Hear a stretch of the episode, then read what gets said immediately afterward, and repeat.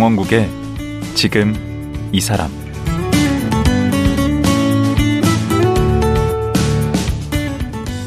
안녕하세요. 강원국입니다. 지옥으로 가는 길은 선의로 포장되어 있다. 이런 말이 있습니다. 선한 의도도 중요하지만 과정과 복기가 부실하다면 그 결과는 참담할 수 있다는 얘기입니다. 지금 한국의 진보 진영의 과제인데요. 지난 20여 년간 진보 진영에서 활동하고 있는 신성장 경제연구소 최병천 소장은 진보 정권 때 경제 불평등이 악화되고 오히려 보수 정권 때 경제 불평등이 개선되는 모순된 결과에 주목했습니다. 그리고 지난 5년간 팩트와 데이터를 바탕으로 그 원인을 치밀하게 분석하고 그 내용을 책 좋은 불평등에 담았습니다. 최병천 소장 만나보겠습니다.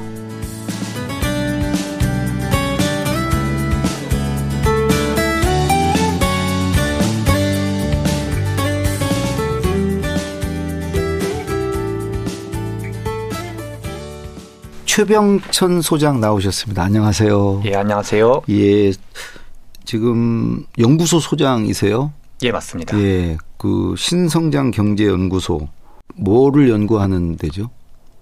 경제 성장 및 넓게는 경제 관련 전반을 좀 하려고 그러는데요. 예, 이번에 이제 좋은 불평등이란 책을 냈는데요. 예, 책에 좀 다채롭게 내용이 나옵니다. 예. 그래서 뭐 비유하면 신제품 개발을 오랜 시간 동안 한 건데요. 예. 신제품 개발을 출시하면서 예. 만든 기업으로 생각하시면 됩니다. 아, 그러면은 1인 앞으로도 기업입니까? 예, 현재로서는 이제 1인 연구소이고요. 예. 앞으로는 이제 그 대한민국의 유망한 유니콘 스타트업 기업이 되려고 노력을 하겠습니다.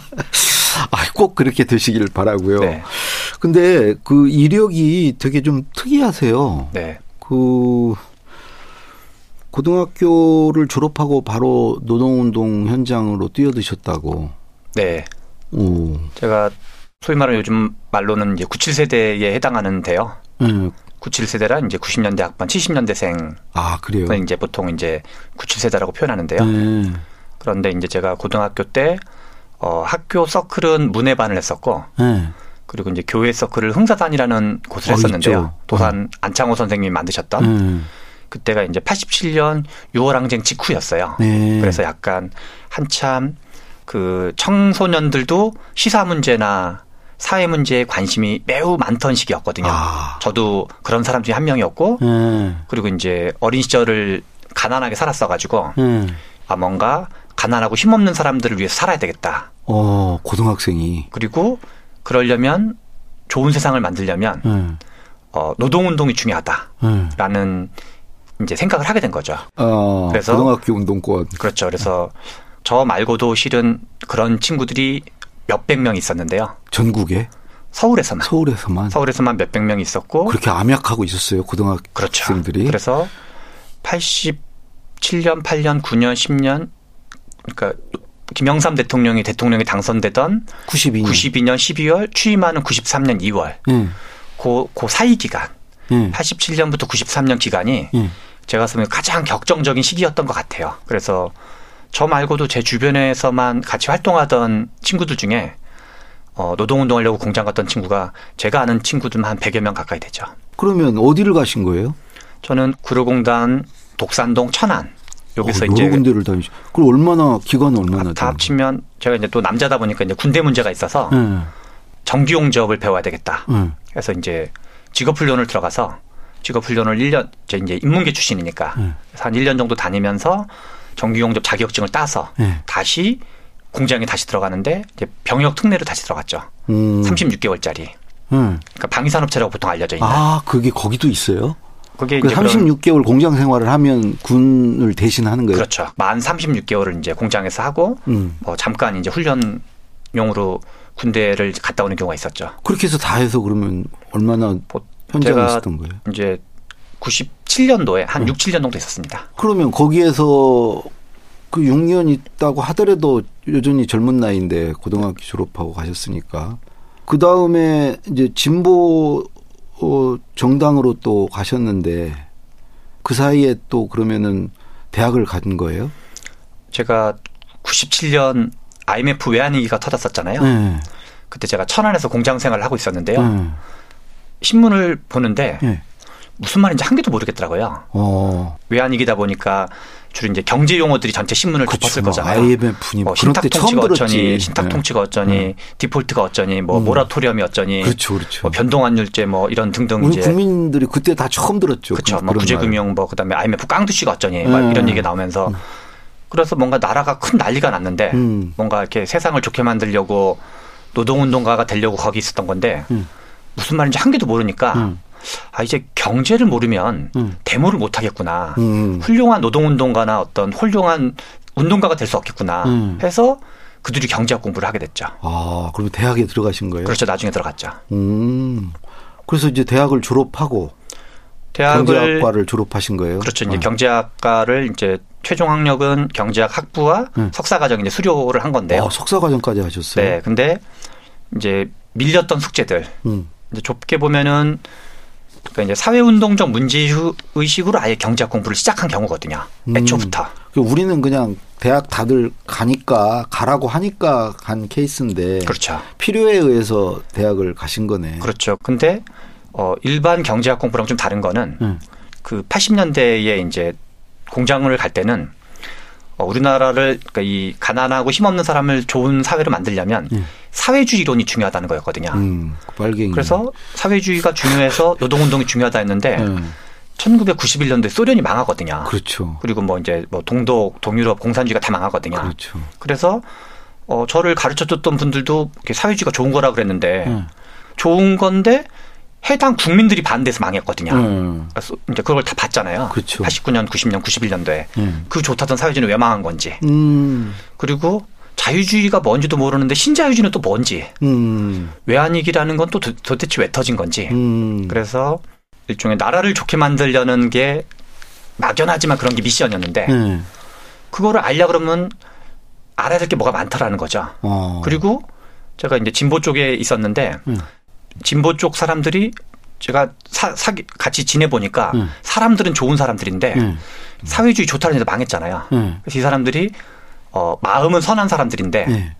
주장을 믿으면 안 되겠다. 아, 그 사람들의 주장은 믿으면 안 되겠다. 그래서 내 그 전까지는 제가 의탁한 거거든요. 네.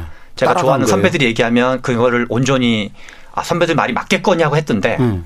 그 사회주의가 망한 뒤로는 예. 아 이제 모든 걸 예. 이제 열심히 생각해봐야 되겠다. 내가 어. 검토해봐야 되겠다. 예. 마치 약간 과정에서 표현하면 음. 진보 쪽 주장을 거의 모든 걸 의심하는 버릇이 생긴 거죠. 아. 그래서 내 머리로 사고하는 예. 그런 것의 연장으로 그러니까 쉽게 얘기해서 그때부터 약간 삐딱해지셨네. 근데 비판적이 되셨네. 그렇죠. 몸은 진보에 있고 음. 진보 주장을 항상 걸러서 아. 듣는 거죠. 아. 그러니까 피곤하죠. 아. 마음은 여전히 진보고 음. 근데 진보 쪽 주장을 고지고대로 듣는 게 아니라 그러니까 거기에도 스며들지 못하고 뭐 스며들기는 경계- 하는데 경계인으로 사신 네, 뭐 거네. 그렇죠. 예. 최소한 생각의 있는 거죠. 예. 그래서 보수 쪽 주장이든 진보 쪽 주장이든 음. 의심하기도 하고 수용하기도 하고 음. 양쪽으로부터 다 어찌 보면은 그다지 이렇게 환영받지 못하는 환영받지 그쵸 양쪽 다인 거죠. 하나는 음. 환영받지 못할 수도 있고 음. 양쪽과 다 대화가 될 수도 있고 어. 그래서 이제 결국은 이제 이, 거의 뭐 20년 넘게 정당 활동을 하신 거네. 맞습니다. 그래서 그 기간에 그게 이제 90년대 말 음. 2000년대 초반이었는데요. 예. 공부를 해봤더니 그나마 사회주의는 망했지만 음. 뭔가 사람들이 행복해진 그나마 사회가 유럽의 복지국가이더라. 음. 라는 생각을 해서 유럽의 복지국가를 한국도 어떻게 그렇게 만들 수 있을까? 음. 그런 고민의 연장으로 진보 정당에 결합하게 된 거죠. 초기부터. 음. 그게 99년입니다. 예. 그래서 이제 정당 생활을 해서 마지막에는 민주당의 뭐 싱크탱크라고 하는 민주연구원 부원장까지. 예, 맞습니다. 민주노동당에 처음에 시작했다가요. 예. 민주노동당, 그다음에 나중에 이제 노회찬 심상정 씨랑 같이 진보신당에 있다가 예. 이제 2010년 무상급식 논쟁을 계기로 예. 그 이후로 이제 민주당에 들어와서 현재 민주당은 11년 됐고 왜 무상급식을 계기로 옮긴 거예요? 아까 말씀드린 것처럼 이제 복지국가가 음. 유럽식 복지국가를 대한민국에서 만들어 보자. 음. 근데 그 전에는 민주당은 어, 독재 물러가라는 많이 했었지만 음. 그런 어떤 이제 복지국가 이슈에는 별로 민주당이 관심이 없었거든요. 음. 열린우리당 시절만 해도. 아, 그러니까 진보 정당은 힘이 없으니까 힘 있는 민주당에 와서 뭔가를 펼쳐보려고 그렇기도 하고 겁니까? 민주당이 그런 걸 할 의지를 비친 거죠. 음. 2010년 무상급식 논쟁을 계기로. 음, 음. 근데 이제 최근에 이제 내신 그야말로 좀 요즘에 아주 핫한 책인데 그 좋은 불평등이란 책을 보면 이제 민주당과도 약간 거리를 두고 비판적인 시각으로 민주당의 어떤 정책이나 특히 그 문재인 정부의 그런 공과 중에 과 쪽에 좀 더 방지 좀 무게 중심을 두고 쓰셨어요 책을. 맞습니다. 음. 그러면 그 같이 얼마 전까지 동료했던 이제 민주당으로부터도 별로 그 좋은 소리 못 들으실 것 같은데. 그럴 수도 있고 아닐 수도 있는데요. 음. 한국 정치에서 선거를 이겨서 선거를 이기는 거랑 좋은 통치를 하는 건 좀 다른 것 같습니다. 좋은 정치, 어, 좋은 정치일 수도 있고 좋은 통치일 수도 있는데요. 네. 집권한 다음에 국정 운영. 그쵸. 예. 예. 선거는 제가 보기에 상대 평가인 것 같아요. 음. 그래서 내가 만약에 50점짜리 정치 세력이다. 네. 그럼 이기는 방법이 내가 60점, 70점, 80점이 돼서 이기는 방법도 있지만 음. 상대방을 50점 미만으로 깎아내리는 방법이 하나의 이기죠. 방법이에요. 음. 그게 이제 네거티브 정치인 거죠. 음. 그래서 내가 설령 50점이어도 상대방을 49점, 48점, 47점으로 깎아내리는 거에 성공하면 음. 내가 집권하는 거거든요. 음. 그게 한국 정치에서 일반적인 집권 방식인 것 같아요. 아, 그게 못마땅하셨구나. 그런데 제가 생각하기에는 음. 선거는 상대평가이지만 예. 좋은 통치 또는 좋은 국정 운영 예. 이거는 절대 평가인 것 같아요. 어. 그래서 현재 민주당이 50점이라면 예. 60점, 70점을 만들어야 되는 거거든요. 그렇죠. 그런데 그러려면 음. 우리가 만약에 우리 목표가 80점이다. 네. 그러면 30점이 비는 거잖아요. 예. 우리는 어디에서 30점이 부족한지를 얘기를 해야 되거든요. 예. 그래서 정치를 하는 이유가 하나는 한 자리 하기 위해서 하는 사람이 있고 예. 또 하나는 뭔가 이제 꿈을 실현하기 위해서 하는 사람이 있는데 예. 저는 이제 꿈에 대한 애착이 아직 있는 거죠. 음. 그래서 민주당이 집권 그 자체를 하려면 민주당은 무결점의 완벽한 정당이라고 말하는 방법도 있지만 예. 우리가 더 실제로 나라를 잡았을 때 음. 이러이러한 부분은 우리가 부족했으니 음. 그리고 부족한 것의 원인은 이러이러한 원인으로 부족하니 음. 이 부분을 마저 채웁시다. 아, 그래서 그래서 우리가 쓴소리네요. 50점짜리가 고원이네, 아니라. 예. 60점, 70점짜리가 됩시다. 음. 라는 내용의 책입니다. 어, 이 책을 5년간이나 준비를 하셨어요? 네. 제가 그 우리 최 소장님 SNS 가 보니까 그 이 책 한 권을 쓰기 위해서 1년 6개월 그 실업 상태에 있었고 공무원 연금까지 깼다. 맞습니다. 어, 어 비장 어, 그 그렇게 쓴 책이다. 맞습니다. 그리고 200권의 책을 읽고 어 최소 300권 이상의 보고서를 봤다. 예, 그렇게 대놓고 쓰셨던데. 제가 유럽의 복지국가를 공부하다가 음.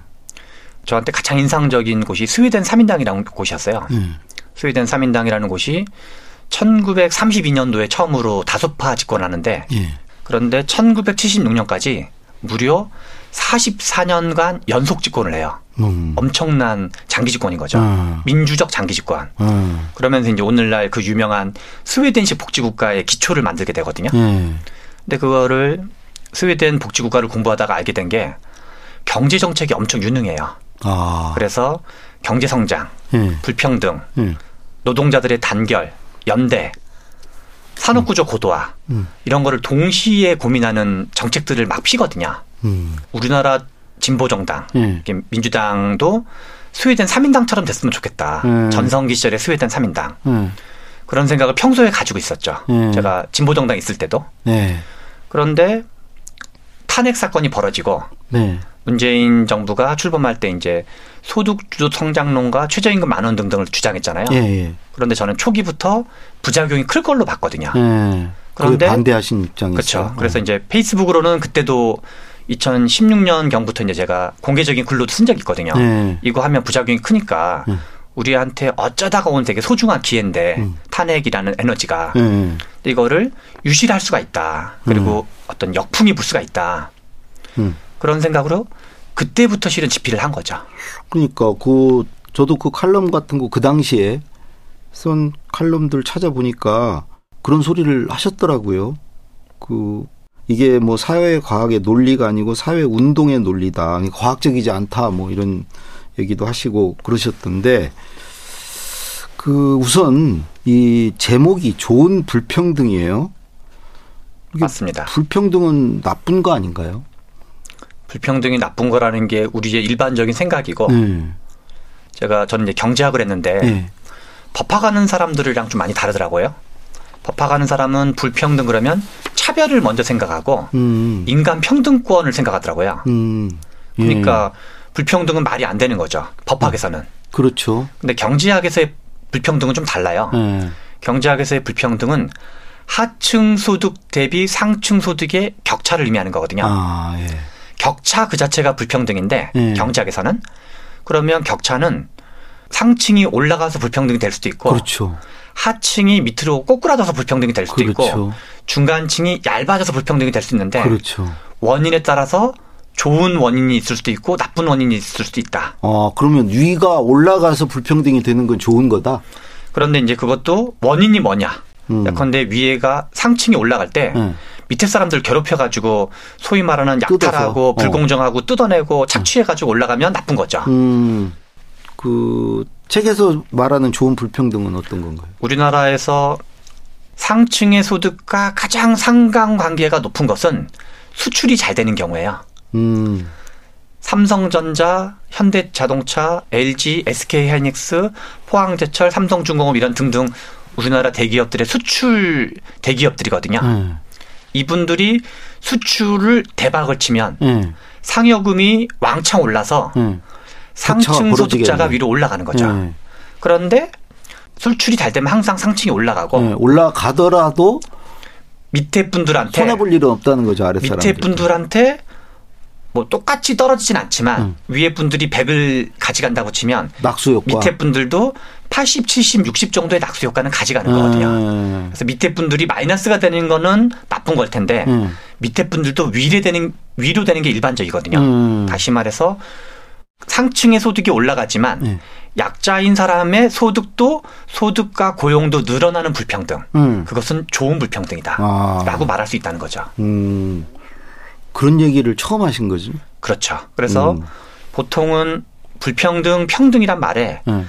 은연중에 불평등이란 말 자체가 이게 아니 불자잖아요. 아니 불자. 음. 그러니까 나쁜 것이라는 게 뉘앙스가 담겨 있거든요. 음. 그런데 실제로는 경제가 어떻게 작동했는지를 예. 보니까 어 좋은 원인으로 작동하는 게 더 일반적이네. 음.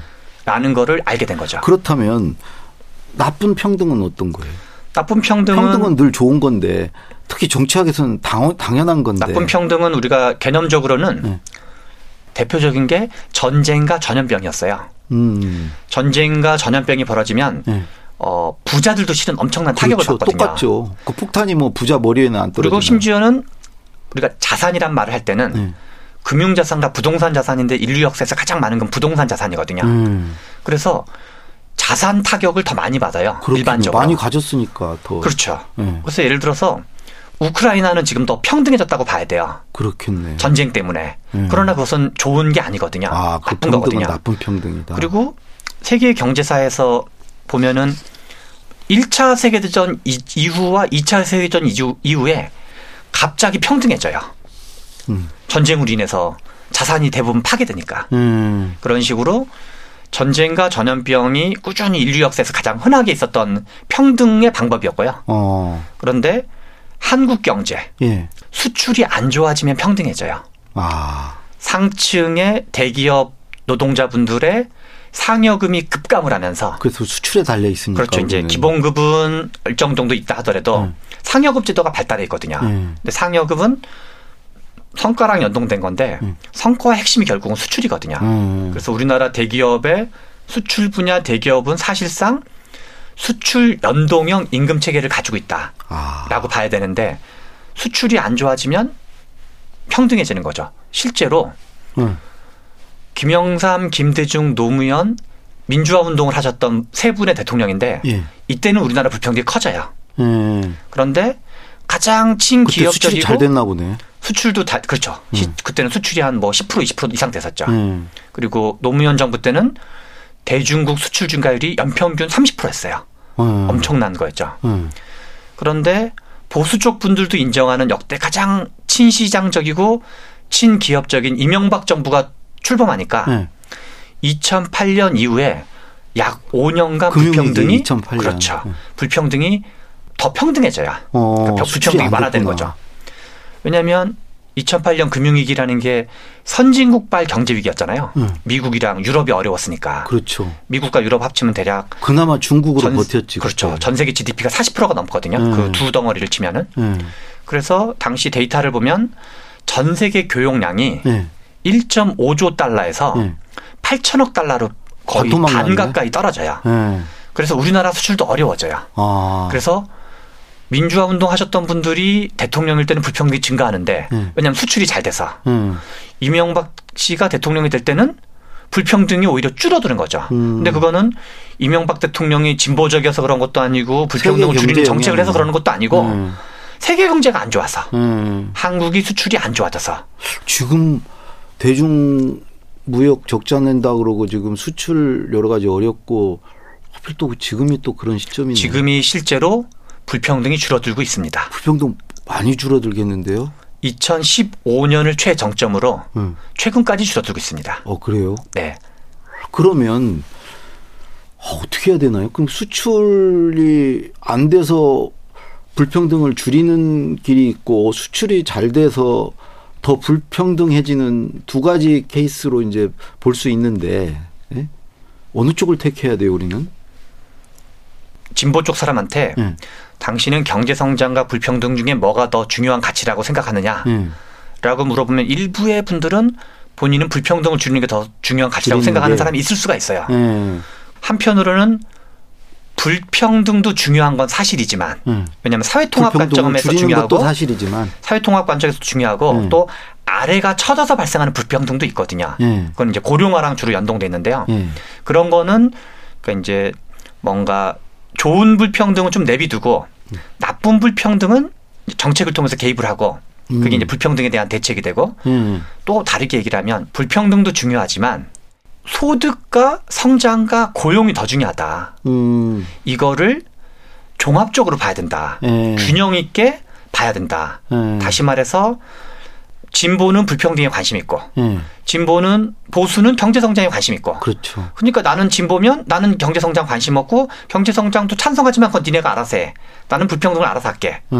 그리고 또 보수 쪽 분들은 경제 성장에 관심 있으니까 음. 나는 불평등에 관심 없고 경제 성장만 관심 있게. 예. 이런 식인데 실제로는 두 가지가 메비우스의 띠처럼 연결되어 있다. 음. 그것은 당위적으로 얘기하는 것이 아니라 한국의 실제 데이터를 열심히 오랜 30년치 전체를 열심히 연구하다 보면 음. 한국은 경제성장 불평등, 고용 수출 투자가 메비우스의 띠처럼 연결되어 있기 음. 때문에 불평등만 신경 써서는 안 되고 음. 어떻게 하면 우리가 경쟁력을 강화할 건지 예. 경제 성장을 할 건지 이런 걸 통합적으로 사고할 필요가 있다. 네.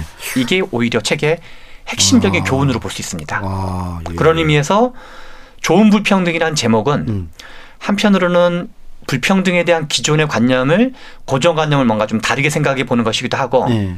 그리고 앞에 좋은이라는 말은 불평등이 전부가 아니라 성장이란 부분이 있죠. 성장까지를 포함해서 고민해야 된다. 예. 이런 의미를 담고 있습니다. 알겠습니다. 아주 쉽게 얘기해 주시니까 저같이 문외한도 잘 무슨 말씀인지 알겠네요.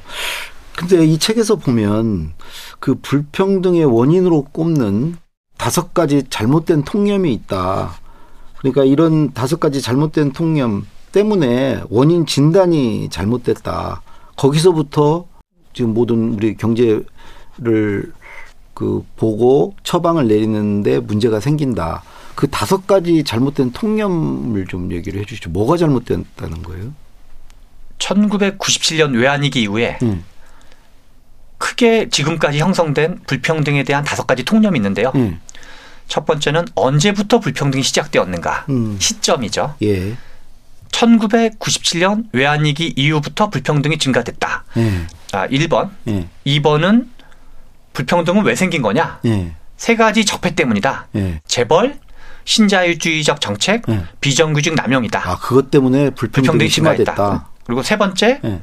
누구 책임이냐? 예.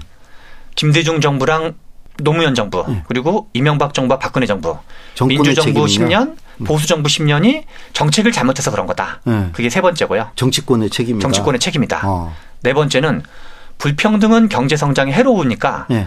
불평등을 줄이는 것 자체가 경제 성장에 도움이 된다. 예. 그래서 굳이 뭐 경제 성장 들여다보지 않고 불평등만 이제 어떻게든 된다. 예. 그래서 불평등과 경제 성장의 관계. 예. 다섯 번째는 우리나라 불평등은 주로 정책적 요인, 국내적 요인으로 발생을 했다. 아. 다섯 번째는 국내적 요인을 강조한 거 있네. 그렇죠. 그게 잘못됐다는 거네. 맞습니다. 예. 그래서 이 다섯 가지가 저희가 지, 지난 25년간 예. 97년 외환위기 이후로 불평등에 관한 신문을 보거나 대학 교수의 강의를 듣거나 음. 책을 보거나 그러면 대체로 이 다섯 가지 안에 들어가는데 예. 제가 열심히 공부를 했더니 예. 이게 아니더라. 다섯 가지 모두 사실이 아니더라.